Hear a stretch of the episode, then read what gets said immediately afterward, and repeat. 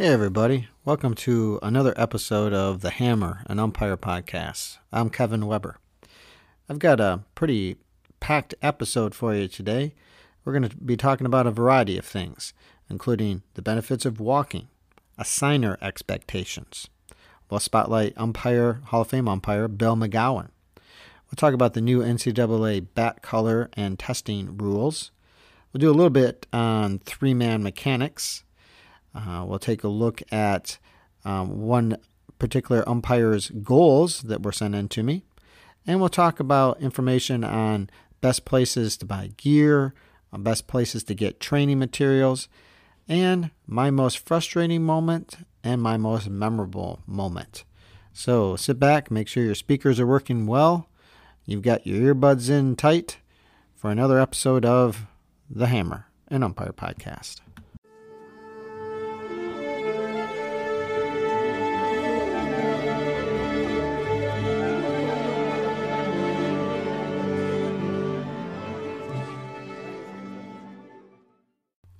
Last season, I delved into the role of the assigner. I, I did some assigning for my local high school association, mainly sub varsity, you know, baseball assigning. Though I, I helped out with some varsity assigning when we had um, a bunch of rain. We had a terrible spring here in Grand Rapids, Michigan, and I had a lot of uh, you know cancellations and had to you know rework a bunch of games. Also helped a little bit with um, the uh, softball signing too. So I use the Arbiter Sports platform, which I, I think is really good. I, I, like it quite a bit, and um, kind of was trial by fire really, and I had to really delve into that and figure things out. But I'm pretty good with that kind of stuff, so it worked out pretty well. Then in the late spring through the whole summer, I also assigned um, through Arbiter and everything uh, for this uh, new local uh, travel league that the you know these travel teams that have this league throughout the season from like nine U teams all the way up to like 15 U teams, a whole bunch of games, um, and it, it was um, a, a, good experience overall. I mean, you know, some challenges of course, but anyway, um, being in the assigner role, you start to um, you know understand what assigners go through, and you know the curtains pulled back, uh, of how they try to put things together. And you know they're human beings, uh, you know signers are, and you know they make mistakes and they try to figure things out, and uh, they have a lot to do. I mean, we all have uh, you know one schedule we're trying to get for working our baseball games. Um, they have hundreds of schedules, you know. So for the most part, um, most umpires they understand that and they're good about things.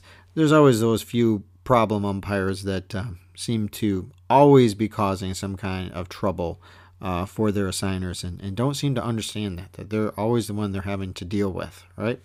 But uh, they had a, a, a article um, a week or two ago that uh, talked about assigner expectations, and that's what I'd like to talk about here. They mentioned uh, about six different things that uh, you should be thinking about um, when you're gathering your schedule um, here in the wintertime, and then as you start to work it in in the spring.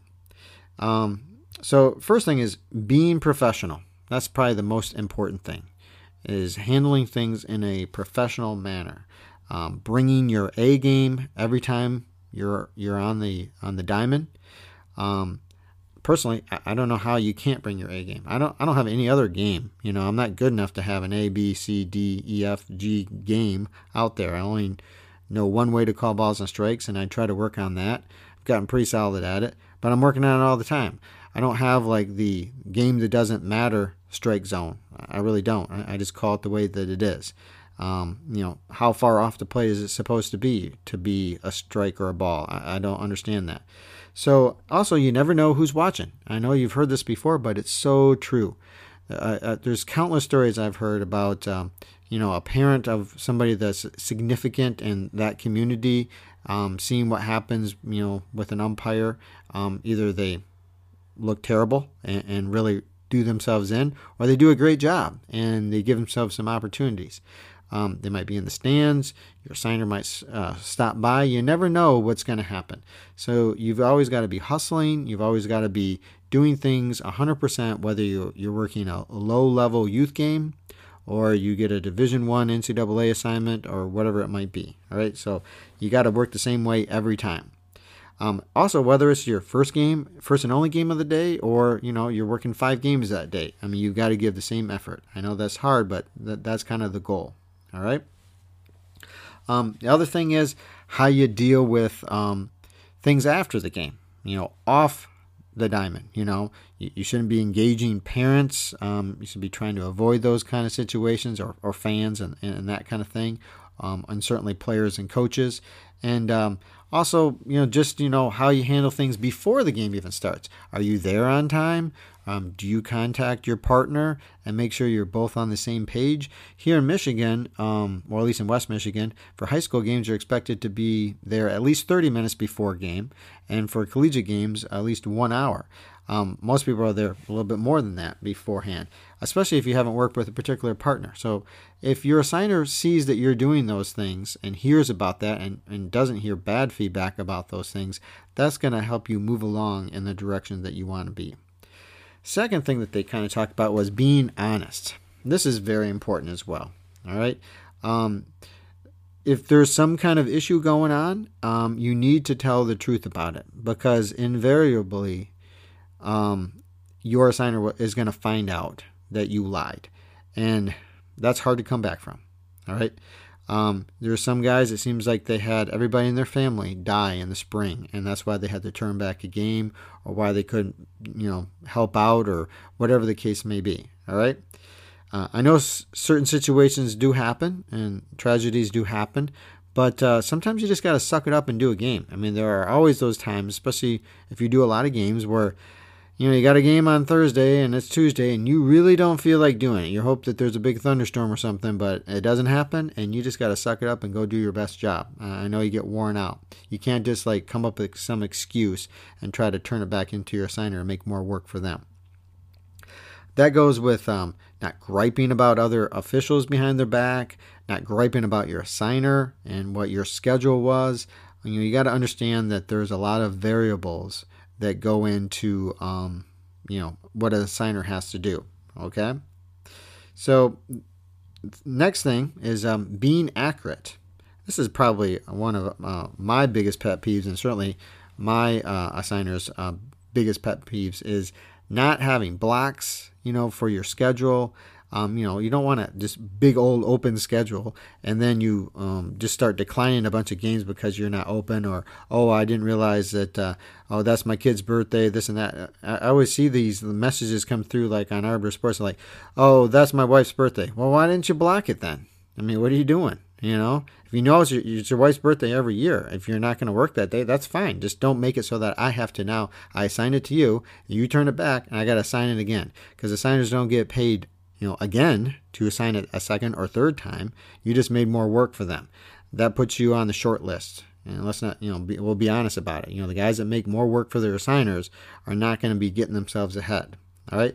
So in Arbiter Sports, if that's a platform that you use, and I know a lot of guys do, um, you can block dates very easily. You can block it for um, multiple assigners, you know, um, or you know, block one assigner, not block another assigner, you know, for whatever groups you're in. Very easy to do. If you don't know how to do that, you know, there's probably people around you that can show you how to do that. Next um, thing for uh, that assigners like is guys that are flexible. You know, guys that uh, if there's a tight situation, they can call them up or, or text them or something, and, and on a short notice, they can help them out with a particular game, or they can do it tomorrow. Or, you know, they call them the night before. Hey, can you be at this school at you know 4:30 tomorrow to do this game? Boom, they can do it. They can count on them.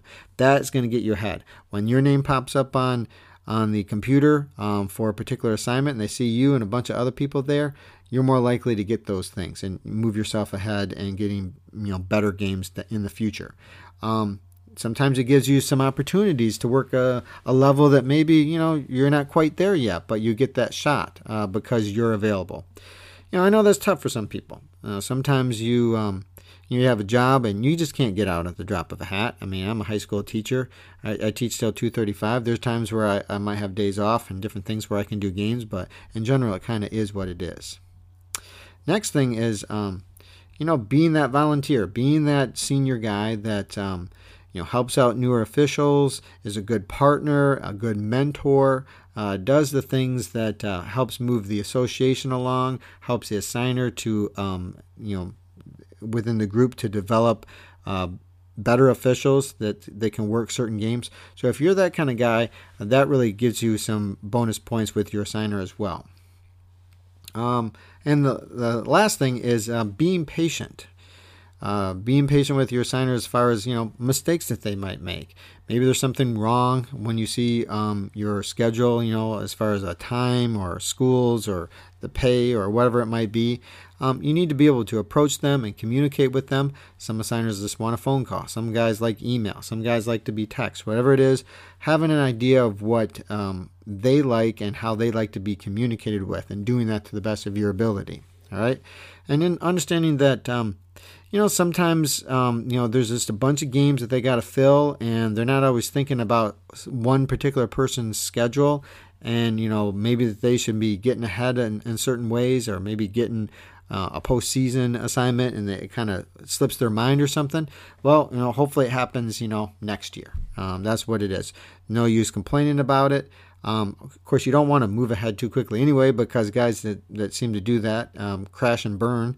Um, but it's just coming back to the first point of being professional and uh, understanding that uh, assigners are human and that they're trying to do a big job and that uh, sometimes things don't always work out for every individual person, which might be you. All right. Anyway, if you're an assigner out there and, and you have some feedback on this or some um, comments uh, about what uh, expectations you have as an assigner, I'd love to hear from you. Um, you can uh, go to the Anchor app and leave me a voicemail, or you can uh, email me at spinalfusion06 at yahoo.com, or you can go to the the Hammer uh, podcast or Hammer Podcast Facebook page and uh, leave a comment there as well. Anyway, um, some things to think about as we move into the spring how you handle your signers and the kind of expectations that they have for you. Um, if you are able to do that, uh, you're going to start getting ahead and maybe getting better assignments um, in the future.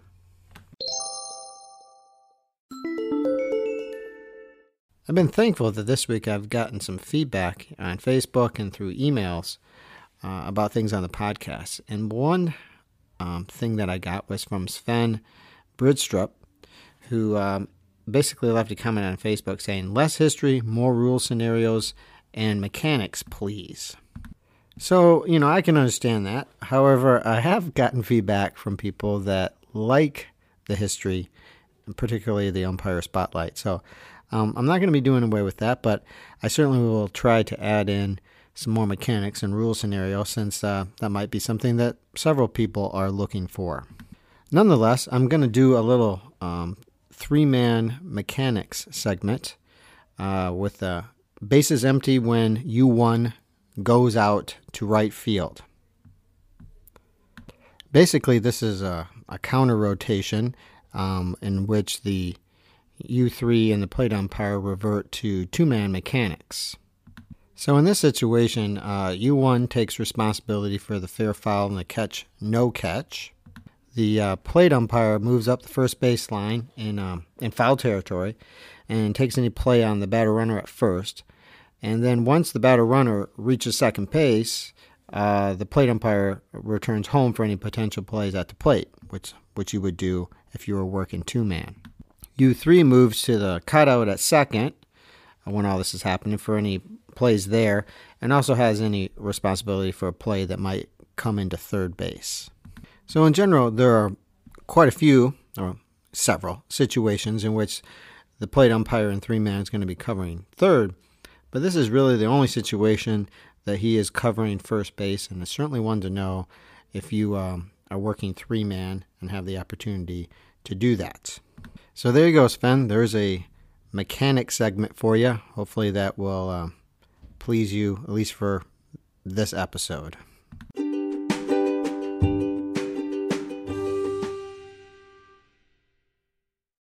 I got an email from Nathan Harvey, a Michigan based umpire who's kind of a newer guy, just getting into this this avocation that we all love. And he asked a few questions in this email. He asked, What's the best place to get gear? What's the best place to get training materials while he waits for our high school association to send him some stuff like his rule books and casebook and things like that. Um, he asked if he can write off, um, you know, uniforms and equipment and things like that. Yeah, you can do that. Um, make sure you, you know, look at the tax laws or talk to your accountant or whoever does your taxes and make sure that's all good. But yeah, that's possible. But you know, I'm not gonna. I, I am not giving you tax advice, but it is possible to do that. So look at that. That always helps out a little bit. Um, also, he asked, "What is my most frustrating moment?" and uh, my most memorable moment. So I'll try to answer those two. Those are kind of tough, but I'll see what I can do in this segment. Let's start first with um, gear. Okay, there's lots of places to get gear. A lot of them are online. You can Google these websites. They all have websites. The places I'm going to mention. What are the best ones? I, I, don't. I don't really know for sure. Um, usually, the best one that most umpires think is the one that gives them the best price. Maybe that's free shipping. Maybe gives them a percentage off because of an association that they belong to. That's usually the best one. All right. Like I bought my Ref Smart um, timer. Um, I'm just looking for the cheapest deal.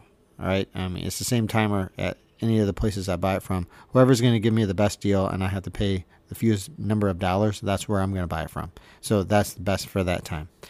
Um, as far as like, you know, uh, maybe you like a particular type of umpire shirt. You know, some people like Smitty shirts. Maybe somebody likes a Honig shirt, you know, well, whatever. You know, if you like those better, there you go. Some people like the Jerry Davis pants better than than other types of pants or something, than the Smitty pants or something like that. So that doesn't matter. It's just whatever you think looks better, whatever fits you better, go for it. Whatever is the better deal. You know, some guys think certain things hold up better than others. Um, but some of the places to look, I mean, well, Jerry Davis and Smitty, those are two things I just mentioned. You can look there.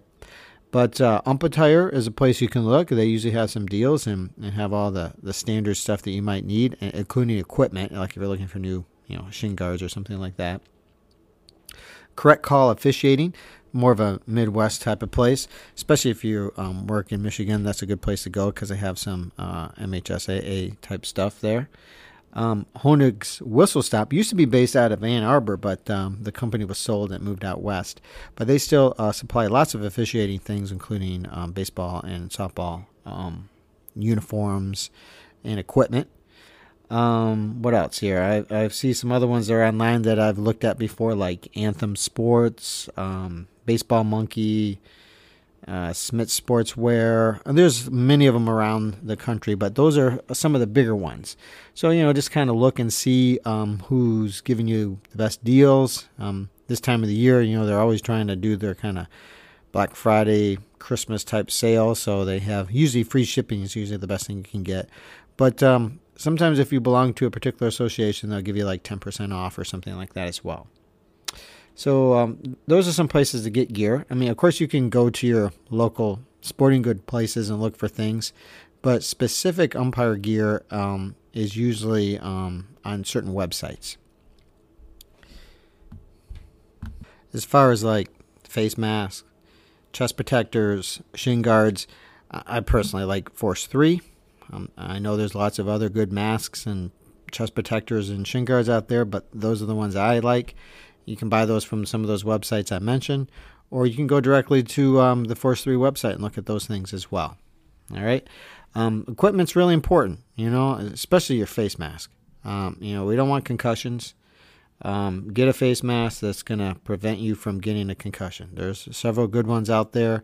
Look at the reviews, talk to your colleagues, see what they say. I mean, that's a that's the surest way to um, end your umpiring career is getting one or two concussions and then you're done. All right. I mean, if you're getting, you know, hit on the shin or the forearm or something like that, I mean, we all survive those. But stuff and blows to our heads, that's a little bit tougher. As far as training materials, there's a, a good number of stuff out there.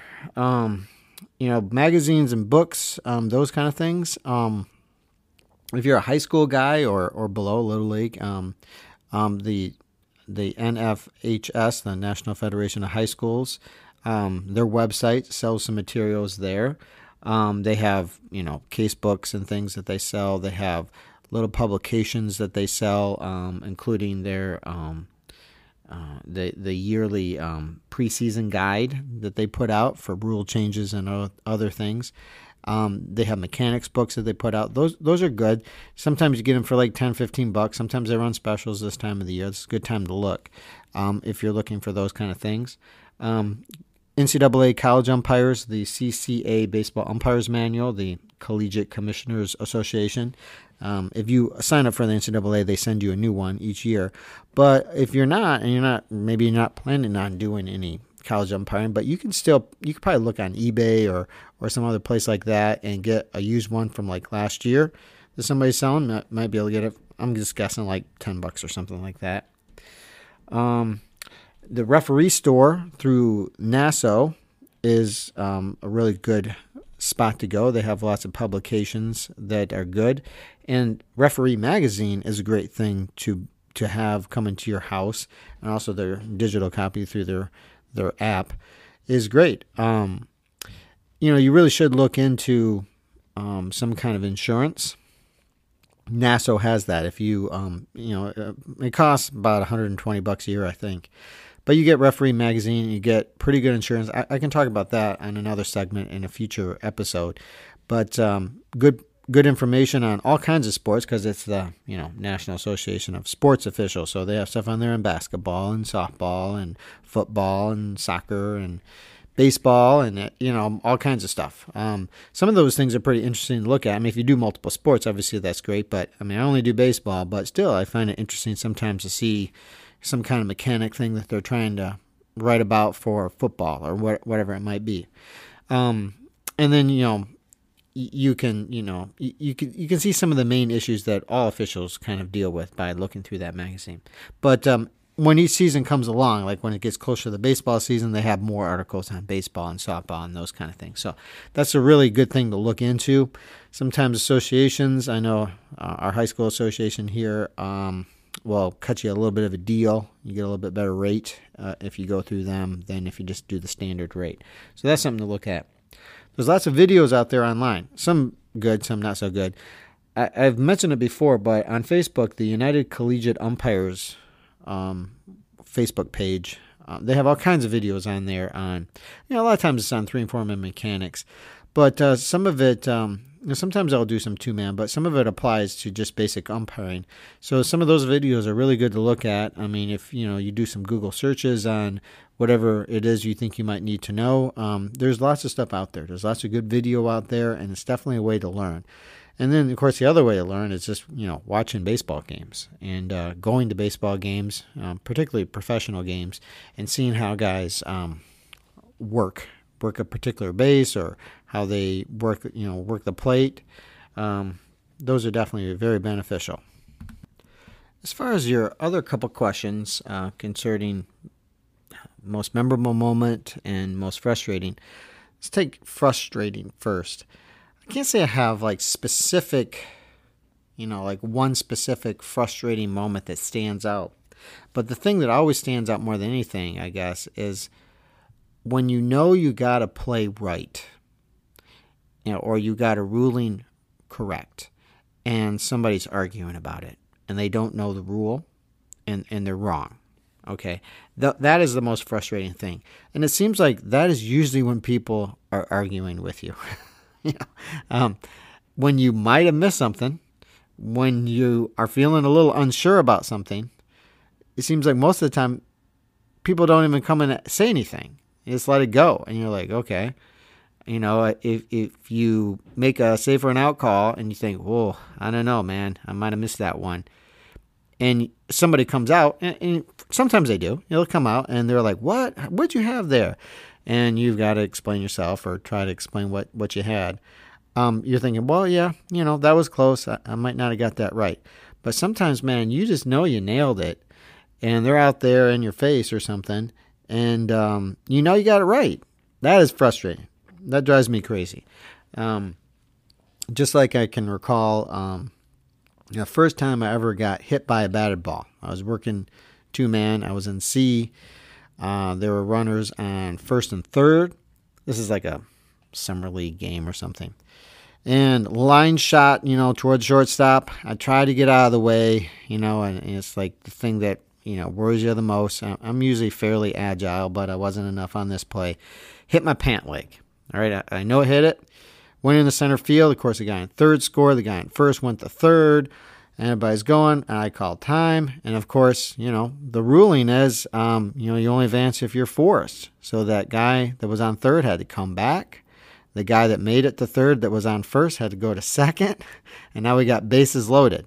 But obviously, the offensive team was not too happy with that. And they thought I got it wrong. And they were all, you know, yelling at me and everything. Of course, you know, this was just as, you know, cell phones were getting going here. So they, about an inning later, they looked it up on the phone. The coach came out and said, Hey, you got that, you got that right. I'm like, Yeah, I know. I mean, I think everybody should know what it is if you get hit by a batter ball. That's like the worst thing that can happen. You, you want to avoid that at all costs, but uh, sometimes it's unavoidable. So that was kind of frustrating because I know I got it right. I mean, you know, I'm like, hey, I'm sorry I got hit. I tried to get out of the way, but you know, that is what the ruling is.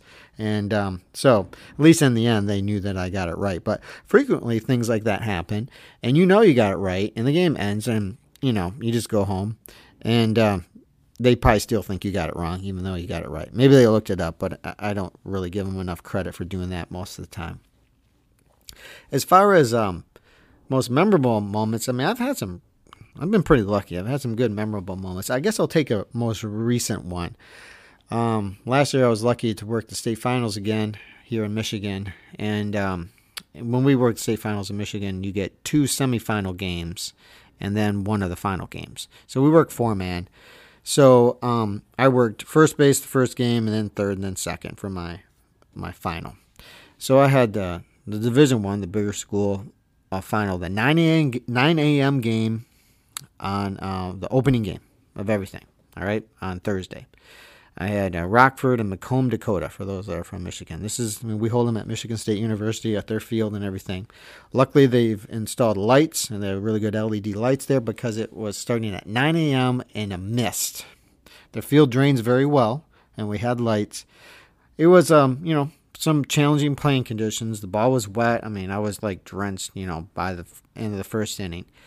But um, it was a great game, and uh, ended up going eight innings. You know, we played seven because it's high school, and uh, Rockford ended up winning three to two in the in the bottom of the eighth on a ground ball to short that was you know wild throw to first base, pulled the guy off of it off off of first base. The guy on second kept running, came home, threw it to the plate, and the guy was safe. And you know everybody's out going crazy and all that kind of stuff. So, um, but the big thing was, I luckily I was on. I mean, I was really on on my on my plate job. Um, you know, I, am sure I missed a, a, pitch or two, but I didn't miss very many, and um, I was very consistent. And I, I called a really good game. Um, the supervisor, you know, umpire supervisor after the game gave me some nice compliments. And um, I really felt like I did a really good job and I was really focused. You know, in a big moment, in a big game with a big crowd, I, you know, really did what I could do. I did the best I could do. Um, that doesn't always work out that way, but I, am really, really happy that it did at, at, that particular moment. So I will remember that game for a long time. I mean, you know, I've worked, you know, I work hundreds of games a year.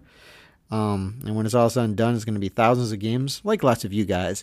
And so only a few stand out, but I know that one's going to stand out. I'll remember that one for a long time, and I have a good feeling about that, and you know, some good memories about how how it worked out.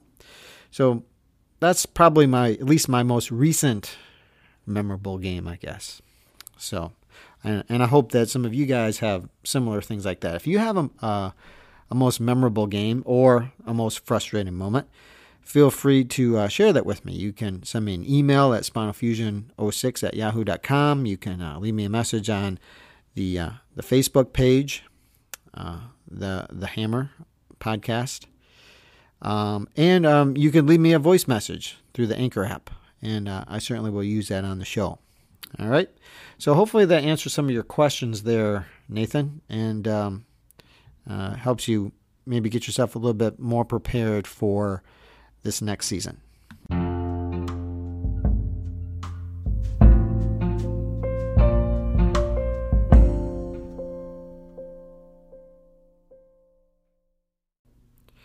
This episode's umpire spotlight is Bill McGowan. Hall of Fame umpire who umpired in the American League from 1925 to 1954. A lot of people called him uh, number one and the superstar and lots of other nicknames. He was a very confident umpire, and um, it was said that uh, he was a great ball and strikes umpire. Ted Williams at one point said that uh, he probably got 99.9% of his ball and strike calls correct. And of course, Ted Williams was known for having a, a great batter's eye. Old time Yankees manager Joe McCarthy used to tell his players uh, not to ride McGowan when he was behind the plate because he was the best ball and strike guy that they saw, so there was no use doing that. In his day, um, McGowan was a bit of a flamboyant umpire, um, made loud strike calls and, uh, um, you know, over the top, sometimes um, safe and out calls. Um, he was uh, known for his signature strike motion, which consisted of a clenched fist held about you know four inches or so above his his head. I guess he kind of used a hammer. Um, and you know he, he, he knew he was good. Um, there was one time when uh, Mickey Vernon um, from the Washington Senators, um, you know, questioned him about why he called somebody safe, and and McGowan shot back at him because I'm the best umpire in the business. I'm number one, and, and that kind of led to some of his other nicknames, like like I already mentioned, number one, but Chesty and Wild Willie of Wilmington because he was from Wilmington, and uh, Hot Shot. You know, sometimes those were for some praise, sometimes for um, you know his arrogance that he definitely displayed. And nowadays we talk about kind of being the invisible umpire or official, um, but that certainly was not the case with McGowan. Um, he'd call a ball or uh, a ball a strike to speed up a game, or a strike a ball as a favor to a batter, um, which obviously that you wouldn't get too far with that nowadays.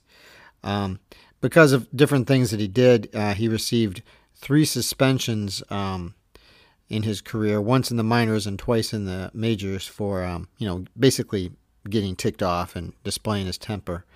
Um, but he was super durable. Um, once he called 2,451 games. That's like six during a 16-year period. He never missed a game. 1925 roughly to uh, 1940, um, in spite of some of the suspensions, of course. Um, so you, you, know he had injuries as he went along, but um, he certainly endured them and managed to make it to eight World Series and four All Star games, including the first All Star game in 1933. McGowan did uh, several things other than umpire and, and, things for baseball, for that matter. Um, when he was in the minor leagues, and I guess this was acceptable at that time, he would uh, recommend players to different teams. Like uh, he recommended Goose Goslin and Bucky Harris to the Washington Senators. Um, he recommended uh, Jimmy Dykes to the Philadelphia Athletics and you know owner Connie Mack and everything. Um, once he got to the majors, he didn't do that, but he always seemed like he was, you know, trying to help out the younger, newer rookie type players um, to help them get ahead and, and, make them understand how things were working. Um, so, as I was said, he's from um, Wilmington, Delaware. Uh, he was born in 1896, um, and uh, his father, you know, owned like um, you know three beer and whiskey stores in Wilmington, and and died of pneumonia when he was, um, you know, a young man, and, and that was in 1909. Um, Bill McGowan, he, he never was a drinker or anything like that, surprisingly. And if he invited you out to get a drink or something, he drank something non-alcoholic, like a like a milkshake or something like that. Uh, he took up boxing when he was in high school, and even turned professional. But he got knocked out in his first professional bout, and uh, called that quits his uh, brother John, who was um, uh, you know in the Wilmington Fire Department, introduced Bill to umpiring. When he was 16 years old, 1912, uh, Bill agreed to sub for his brother at a semi-pro game in uh, Newark, Delaware. Um, and he, you know, he took to it. You know, for about four innings, he said, you know, things were a little scary before he um, basically figured out he, he didn't need to keep his eyes closed when he when he was uh, trying to call pitches, and he opened them up, and and then the rest of the game he he, he kind of liked it. He filled in uh, from time to time after that. In the 19 teens, uh, through 1922, he bounced around in the minor leagues. He worked some time in the um, Delaware County League. Um, he worked in the Virginia League. Um, he worked in the International League um, up until you know 1922 when um, he got suspended in 1922, uh, the first time in the minor leagues that that happened. Um, he he decked Baltimore Orioles second baseman Harry McCurdy, who had objected to being ejected uh, by landing a punch on you know McGowan's chin. Of course, he was a boxer, so McGowan then landed a, a right jab to the jaw of a policeman who'd stepped in the two. You know, he didn't see him coming, I guess. Anyway, fined and fired. You know, he got a reprieve uh, several months later from uh, the Southern Association, who was confident that you know he was a really good umpire and that he could control his um, temper. And then after McGowan umpired a couple years in the Southern Association, um, American League president Ban Johnson offered him a job in the majors, uh, and he made his debut at Philadelphia Shibe Park on open day, April 14th, 1925. McGowan served in uh, World War One, and around that same time, 1918, he met his wife Madge, and uh, they eventually settled in the Washington D.C. area in uh, Chevy Chase, Maryland, where they lived for a majority of their lives. An interesting thing about McGowan is that a player's status made no difference to him, which is, you know, really what it should be for everybody, I guess. So somebody like Babe Ruth or Ted Williams, they were getting the same treatment as, you know, a rookie. So um, in 1925, when he was a rookie umpire, he was calling a New York Yankees spring training game, and he threw out Babe Ruth, um, who complained. Um, you know, and basically McGowan said, "I know who you are and what you're all about, but when I'm wearing this blue suit, you're just another ball player." You know, so I, you know, threw him out of the game. Uh, Ted Williams in a game at Fenway Park in 1942 decided to um, to strike out in response to boos from spectators. Ted would get booed frequently, even though he was a great player. And um, after he took two lazy swings, McGowan told him that after a, a, third such swing, you'll be thrown out of the game, fined, and probably suspended, um, because you know he thought he was you know being lackadaisical and not giving giving his all. So anyway, um, Williams decided to to to try a little harder, and he blooped a single in the left, and um, anyway, rookies, you know, rookies that would come and, and play for the first time uh, in front of McGowan. Um, he'd call him Bush or Busher and stuff like that, and tell him who was in charge and everything. And sometimes he'd be a little uppity to him, but uh, that was the way it was um, back in those times. So he certainly was never afraid to to throw somebody out of a game. Probably sometimes a little too quick. Um, you know, sometimes he, you know, he, he knew somebody was going to start arguing something, and before they even argued, he threw them out.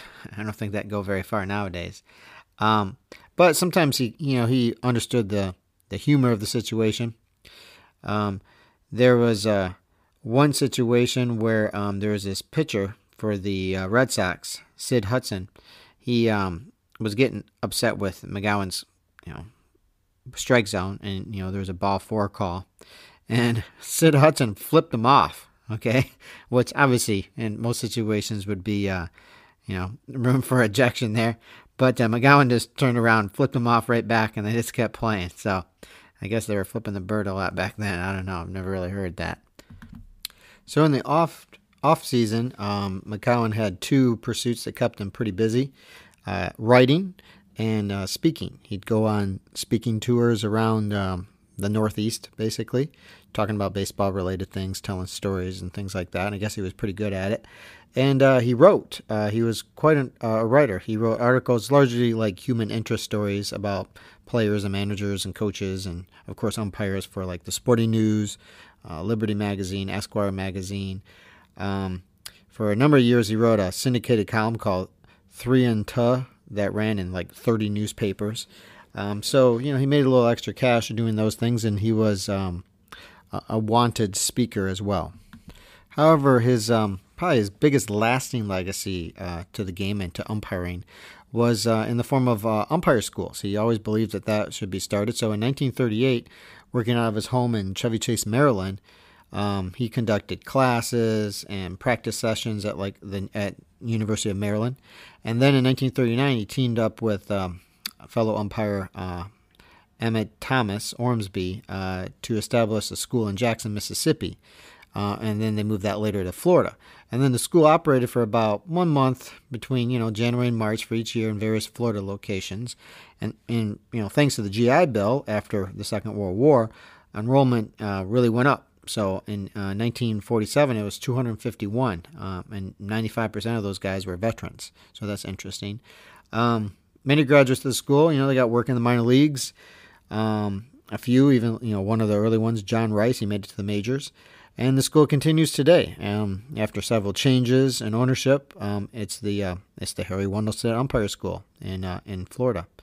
Um, so anyway, McGowan he uh, died at his home in, in Silver Springs in uh, December 1954 of a heart attack uh, brought on from some complications, uh, struggling with diabetes. And he had a big funeral and lots of former baseball uh, players and, and, managers and, and everybody else involved uh, came there. Um, a lot of umpires. American League President Will Harridge came there. Um, Senators owner Clark Griffith came there. Uh, manager Bucky Harris did. Um, and uh, Sam Rice was there. Um, a lot of active Senators players because he was in the Washington, D.C. area. Um, so that's our umpire spotlight. Bill McGowan, who um, definitely has the lasting legacy of helping to establish the umpire schools that um, all the professional umpires go through to this day.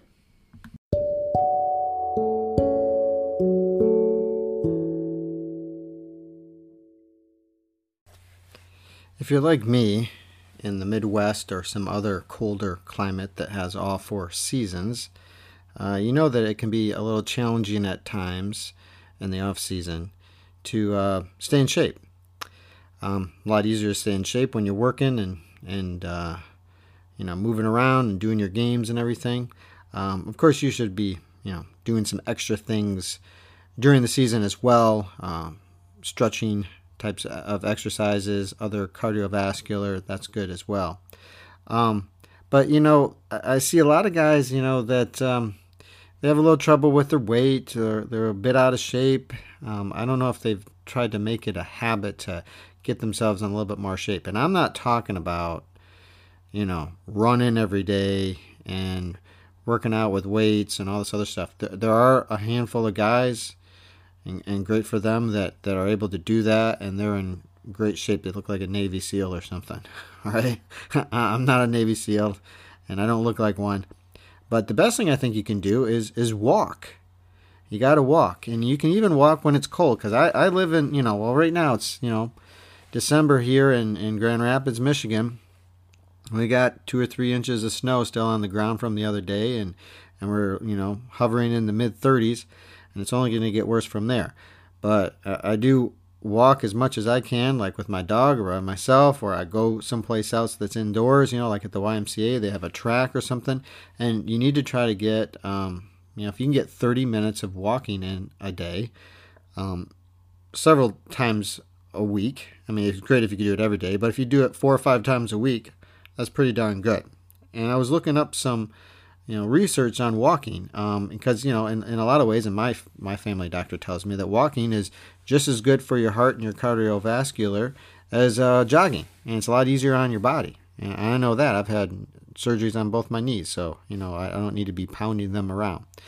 So anyway, over the years, you know, studies have been linked to walking to the prevention of all kinds of conditions and diseases like, you know, diabetes, obesity, heart disease, anxiety, depression, arthritis, fatigue, dementia, uh, hormonal imbalances, um, Alzheimer's, and uh, cognitive declines, you know, thyroid disorders, all kinds of stuff. So um, the big thing is that um, you know there are like six big benefits t- for walking. And this is not just because it'll make you in better shape to be an umpire which it will but also just make you healthier and hopefully live longer and, and a happier life. So first thing um, it can fight chronic diseases like heart disease arthritis diabetes.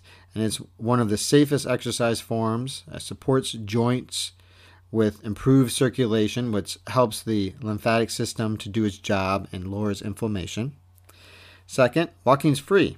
It's effective. And uh, it's a simple way to maintain a good physical shape and improve muscular, heart, and hormonal functions. Third thing, walking is an incredibly effective way to maintain a healthy weight. It is an easy exercise to keep up with, has a low risk of causing injuries, unlike you know jogging and things, and weightlifting, and does not cause exhaustion compared to more intensive workouts. You know, even like swimming, for example. Um, it lowers the risk of stroke. This is the fourth thing: coronary heart disease, heart attacks.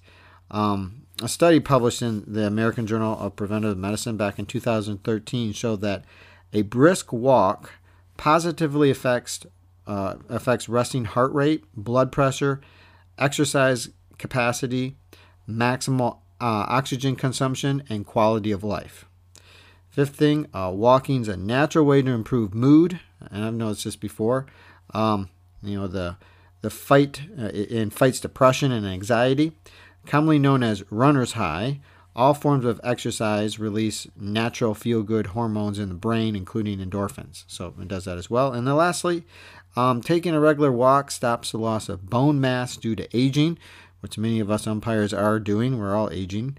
Um, walking is a great way to fight against gravity as it forces the bones to become stronger to continue supporting the body weight and lowers the risk for fractures or osteoporosis. So, anyway, walking is a low impact exercise, requires minimal equipment, and can be performed at your own pace at any time. I mean, you can get a treadmill and do it in your house. You can go to a walking track. You can walk in a mall or a, uh, some other store. And of course, you can walk outside any time of year. I mean, I just bundle up in the wintertime and, and go do it.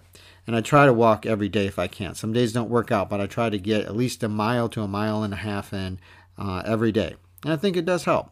You know, it's a one of the ways that I was able to like, uh, you know, I, I, felt like it was a rehab technique for my knees uh, once I had my you know surgeries and stuff on those the last few years. So that is my um, suggestion for you if you're looking for something to start to get yourself in a little bit better shape. Just start walking more and make it you know a conscious thing. You can get some kind of device to keep track of that. You know, you can do that on your phone. You can do that on you know one of the smartwatches and different things like that. Um, and that's always kind of nice because it kind of shows maybe how many calories you're burning or how far you've been walking, and it helps you set goals and those kind of things as well. Or you can just do it on your own. You know, I mean, you know how far it is around your block or wherever you're going, um, and try to do that consistently. See if it helps with um, you know any kind of health issues you might be having, or if you feel like you're a little bit overweight, see if it helps with that as well. All right. If you do try to do that and um, you know have some feedback, you know I'd like to hear how it works for you. All right. So there's my um, I guess my umpire health tip for today.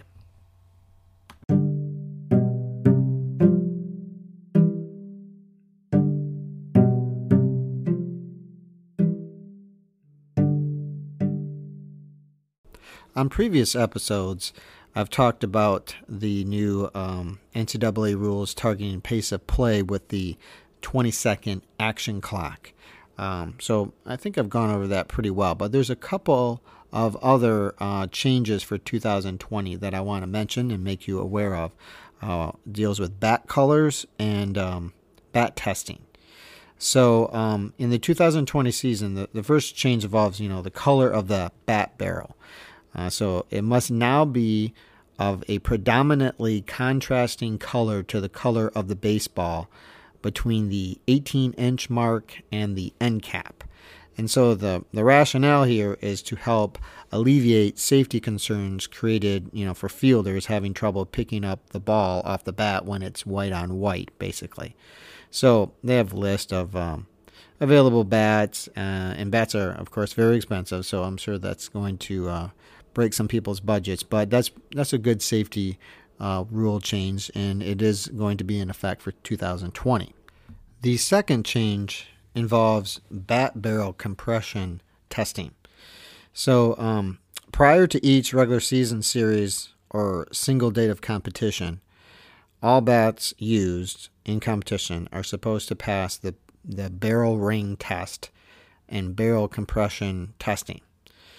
So um, this was kind of approved back in 2017, but they delayed the implementation because of you know concerns about cost uh, relative to purchasing the necessary equipment. Um, so the rule will go into effect at the um, NCAA Division One level for 2020, and then for Division Two and Three, it'll be in 2021. Anyway, those are a couple of changes that you should be aware of if you work NCAA baseball, and those are frequently the kind of uh, rule changes that end up on the test. They usually have a couple, one or two test questions that re- revolve around what might be the new changes for the upcoming season. So be aware.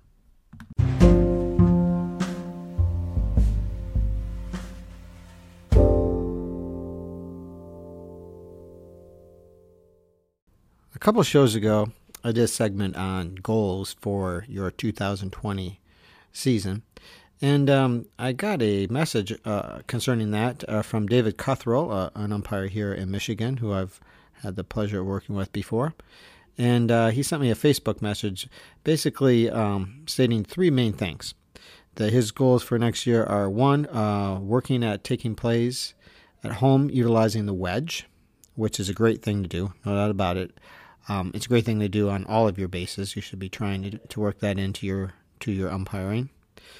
Second thing was uh, positioning and taking plays at first base. No doubt that that is important. We have a lot of plays at first base. I mean, that's where a lot of outs are if you really start thinking about it. So your technique and uh, your timing and your positioning are vitally important there, and uh, definitely something to look at. Look at how others do it that, that you trust, and um, you know professionals and and higher level guys, and see what they do um, to try to help with your game. Third thing he mentioned was when he's on the bases, doing a better job communicating with his plate partner. Communication super important. If you're working two man, three, four, whatever you're working um, the more vocal you are, the more you know. We're the other team out there, man. You, have gotta you gotta be talking to your partners, letting them know where you're at, where they're going, reminding them of things. Uh, particularly the bigger the game. You know, the bigger the game, the more you got to remind people. Um, uh, sometimes guys can get caught up in a situation or um, if it's a tight game, you know, in a certain inning or something like that. So make sure that doesn't happen, you know. And the way to, to make sure you're doing that is making sure you're doing your signals, you're communicating, and you're communicating when the ball's in play. You know, if it's a fly ball, who's got that ball, you're calling it, you're telling your partner he's got it, you're telling him where you're going, you're hearing those things, you're being loud about it. Um, that's definitely a, a, worthwhile thing. So I appreciate uh, David sending that in to me, and um, and hopefully, if anybody else has certain goals that they are planning on working on for 2020, feel free to send send them in to me anytime, any way you want to, and uh, I'll be happy to share those and and give you my opinions on them. Thanks, David.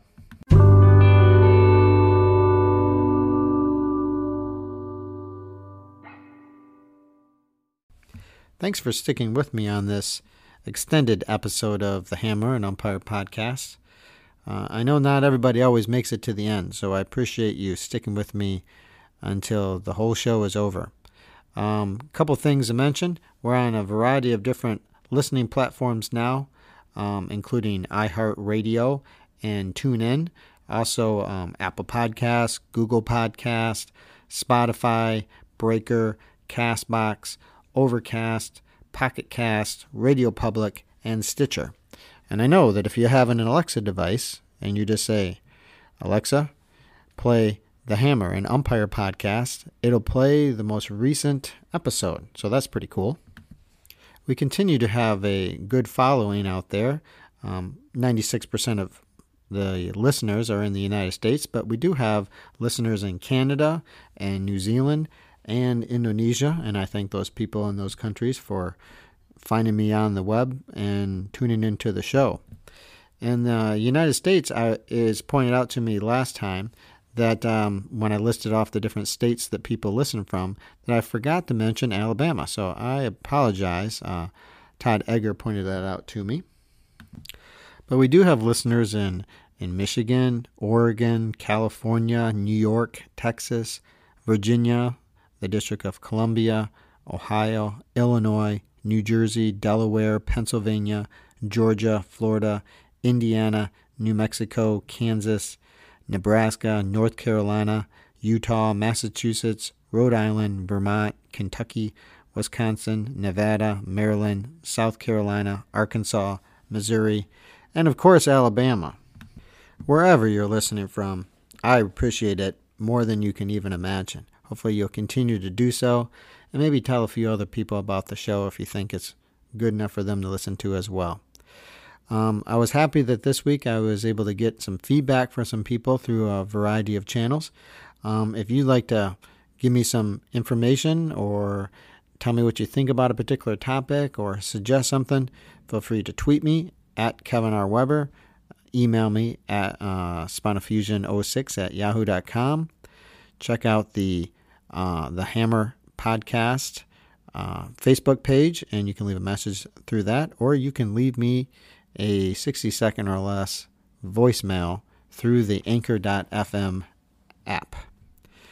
Until next time, keep calling strikes.